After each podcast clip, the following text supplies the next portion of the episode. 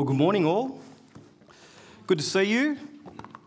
My name's Chris, and it's so good to see so many of us here to celebrate this awesome mo- uh, moment in the life of our church. It's always encouraging uh, to hear God at work in people's lives. But as we come to God's word now, let me lead us in prayer. Let's pray together. Heavenly Father, you are a good God who gives good gifts to your people. Father, your word is a gift to us where you show us who you are and what you're like and what you've done to, for us. We pray now as we come to your word that we'll be um, nourished and sustained by it. Lord, be with us now, we pray. In Jesus' name. Amen. Some people are really easy to love. Usually, it's people who are something like us people who might be related to us, who uh, think like us, people with similar values and similar experiences, who look something like us usually and are at a similar stage of life. Those people are easy to love. But those who aren't like us, not so much. It can be really hard to love people who you don't have much in common with. I don't know if you've ever thought about it, but the church is a community of people who are not like you. Of course, there's pockets of commonality, but as you look around the whole church today, we're a pretty motley crowd. We're all different ages, we've got different income levels and different education levels. We're from different countries. We, we speak different languages. We have different political affiliations. Some of us are married. Some of us are single. Some of us are widowed or widow, widowers. There's a lot going on in here. There's a lot of differences, which can make it hard to love each other.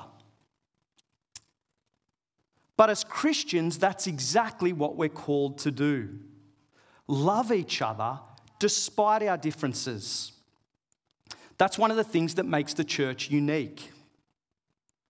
Well, Jesus knows loving each other is hard, so he's given us this gift to help us, to unite us and bring us together as one. He's given us the Lord's Supper to nourish and sustain our faith and love, even despite our differences. A bit like our Christmas family dinner, the Lord's Supper is a meal hosted by Jesus where we can come together and reconnect with Him and with each other. And we're going to do that as a church family this morning. And it's going to be especially special because we get to celebrate it with these five professors who, are doing it for the first time. It's an opportunity for us, us to express and experience the love for one another that we share despite our differences, because Jesus loves us. Now, over the course of this year, our big focus as a church has been making the most of every opportunity in lots and lots and lots of circumstances. And one of those contexts we've been trying to make the most of throughout the year has been the Lord's Supper. So we've spent a fair bit of time really digging into into the Lord's Supper and what it means and what it's all about and the opportunities it affords us. Alongside that big focus, for the last couple of months, we've been working through the book of 1 Corinthians and we've been thinking about how the gospel drives us to love this church, this gathering of believers. Today, we're going to try and tie those two threads together a little bit and think about how the Lord's Supper gives us the opportunity to love this church. So, how does the Lord's Supper do that?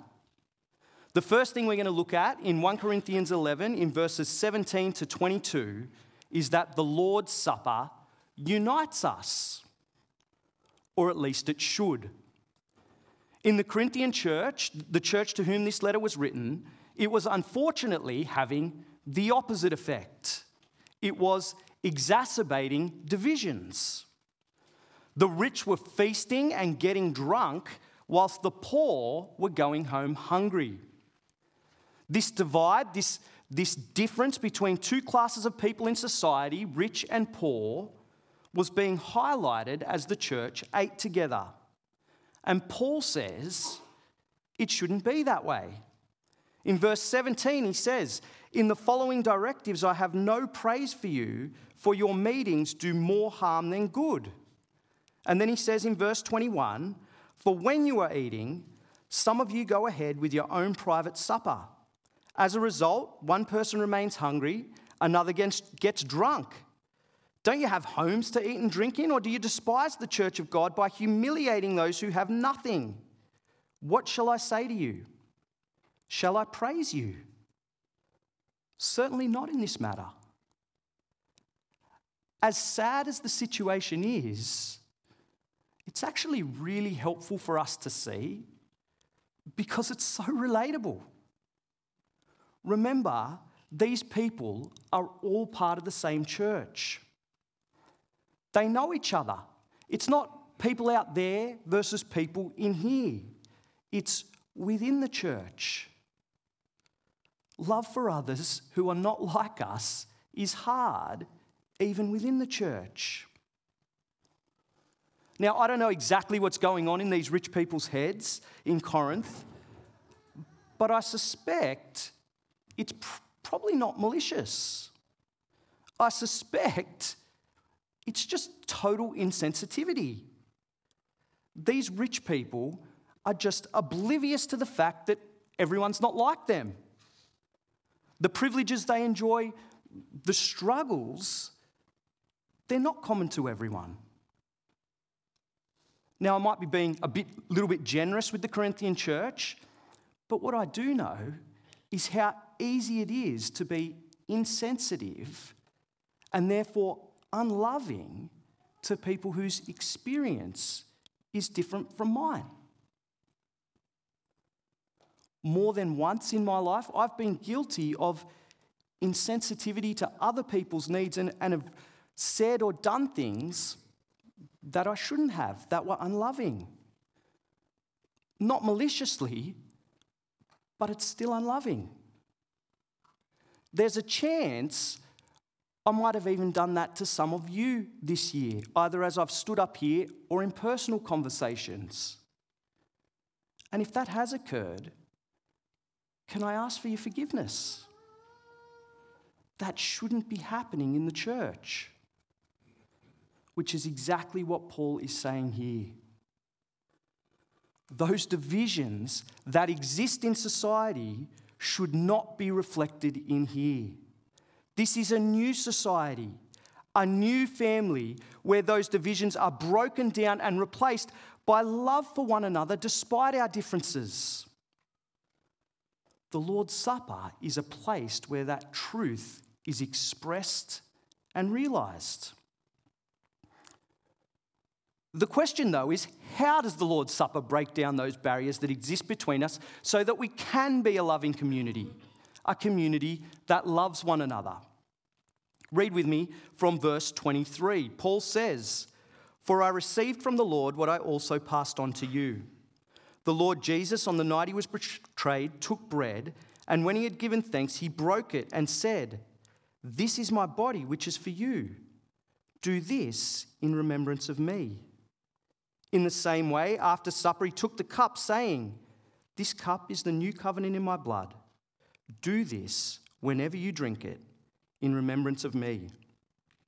For whenever you eat this bread and drink this cup, you proclaim the Lord's death until he comes.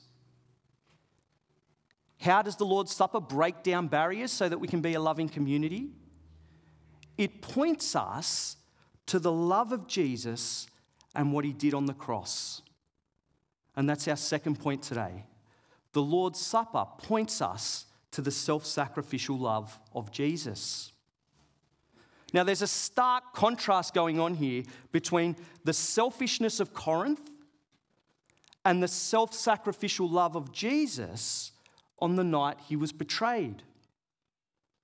The Corinthians are concerned with feeding their face and looking after themselves.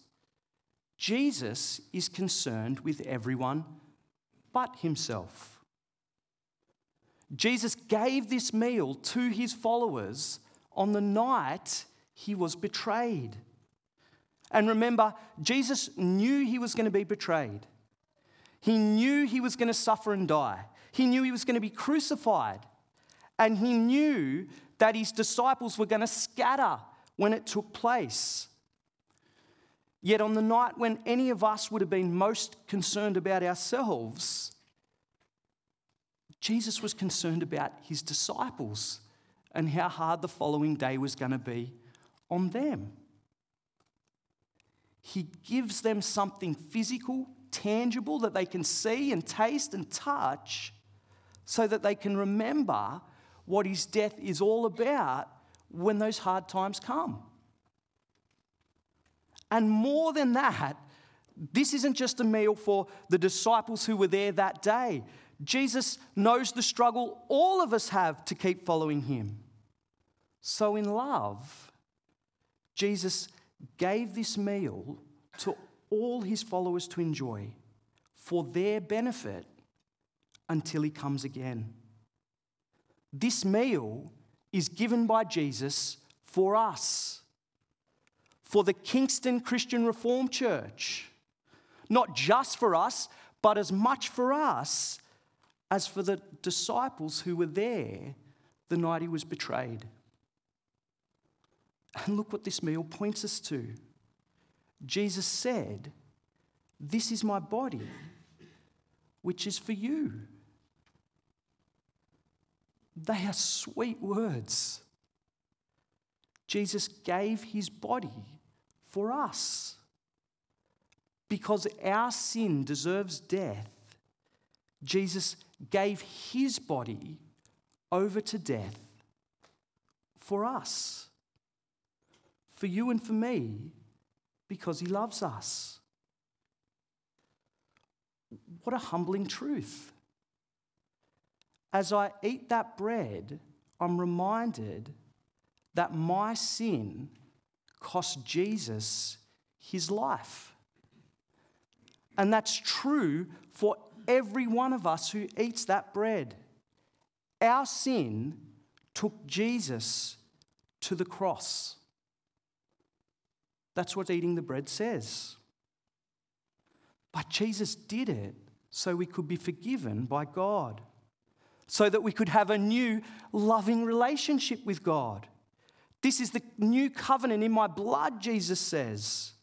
God promised in the Old Testament, in the book of Jeremiah, and in other places, a new relationship with Him, with His people, where sin and wrongdoing didn't stand between us anymore because God would deal with it, He'd forgive it.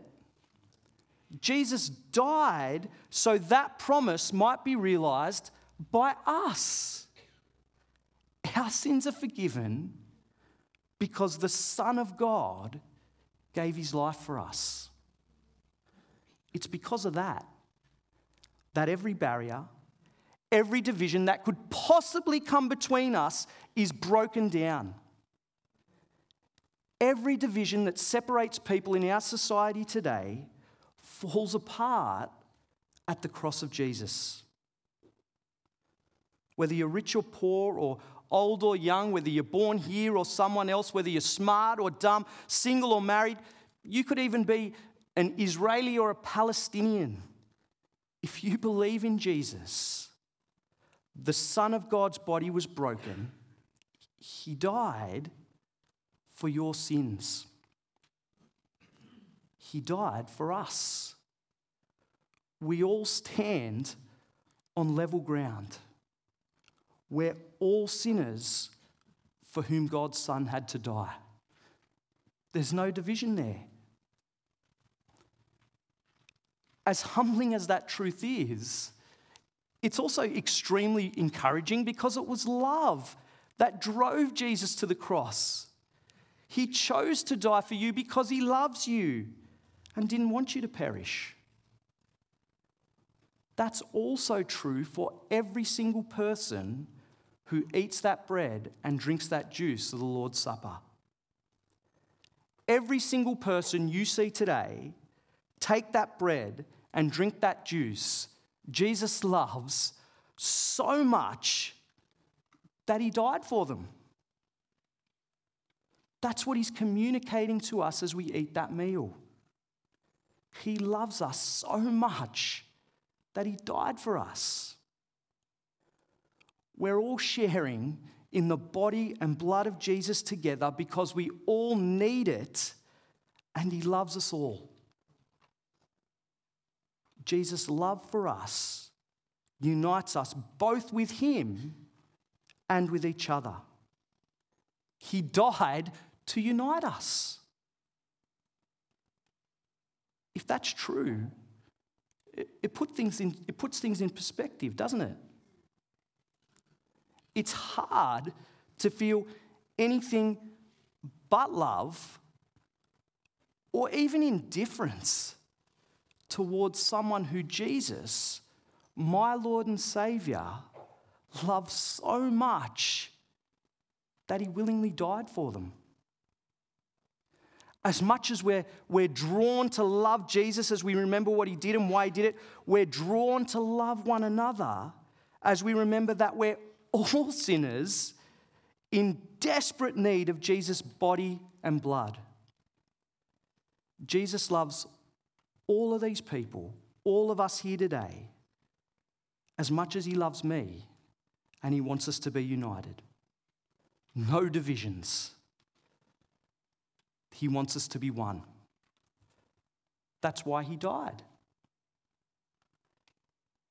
Now, as good as that is, and as convicted as we might be that that's true, and as well as we might live that out on our best days, like today, this is a good day. It's easy to love one another when we're all celebrating on a day like today.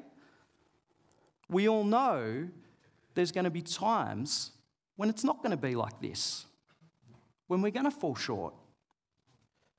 Divisions do come up between us. We disagree. At times, there's conflict, not often, but at times. We're going to be insensitive to people in our church family. At times, as sad as it is to say, we're going to be cold and unloving. But the third thing we see in this passage today is that the Lord's Supper gives us an opportunity to reset in verses 27 to 32. Paul says again, So then, whoever eats the bread or drinks the cup of the Lord in an unworthy manner will be guilty of sinning against the body and blood of the Lord. It's the manner in which we eat that Paul wants us to consider.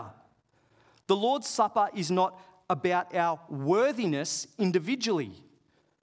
If it was, none of us would be eating. None of us are worthy. We're all sinners. That's the point. It's the manner which we take it that Paul's calling each of us to reflect on. So, what does an unworthy manner look like? Well, clearly, in the context, it looks like the Corinthian church a lack of concern and love for others in the church, which in turn reflects a coldness toward God. The point here, when we take the Lord's Supper, isn't to examine yourselves to try to find reasons why you shouldn't partake. The point is to take the opportunity to have a look at your heart and identify areas where you've grown cold. What individual sins am I making excuses for or ignoring? Forgetting that Jesus died for them. More specifically, though, in the context of loving this church, where have I grown cold or acted cold towards a brother or sister in Christ for whom Christ died? Paul says in verse 29 For those who eat and drink without discerning the body of Christ eat and drink judgment on themselves. Paul is calling us as we take this meal to look around to see Christ's body, the church, the people he died to make one. Look at those parts of the body and ask Am I doing anything to divide what Jesus died to bring together?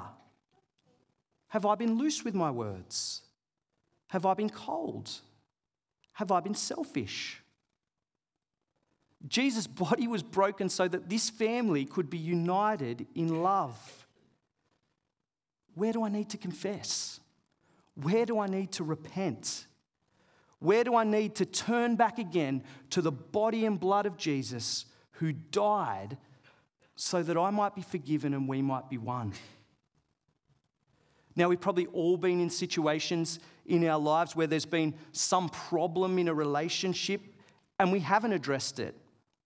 And we know it, it festers, and as time passes, it gets harder and harder to address, and the chasm grows. The Lord's Supper is a regular opportunity for the church to stop, take stock, and reset.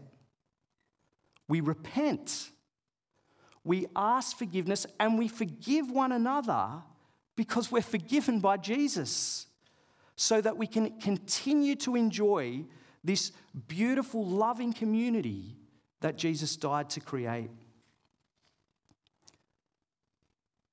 The church, this church, really is a unique community.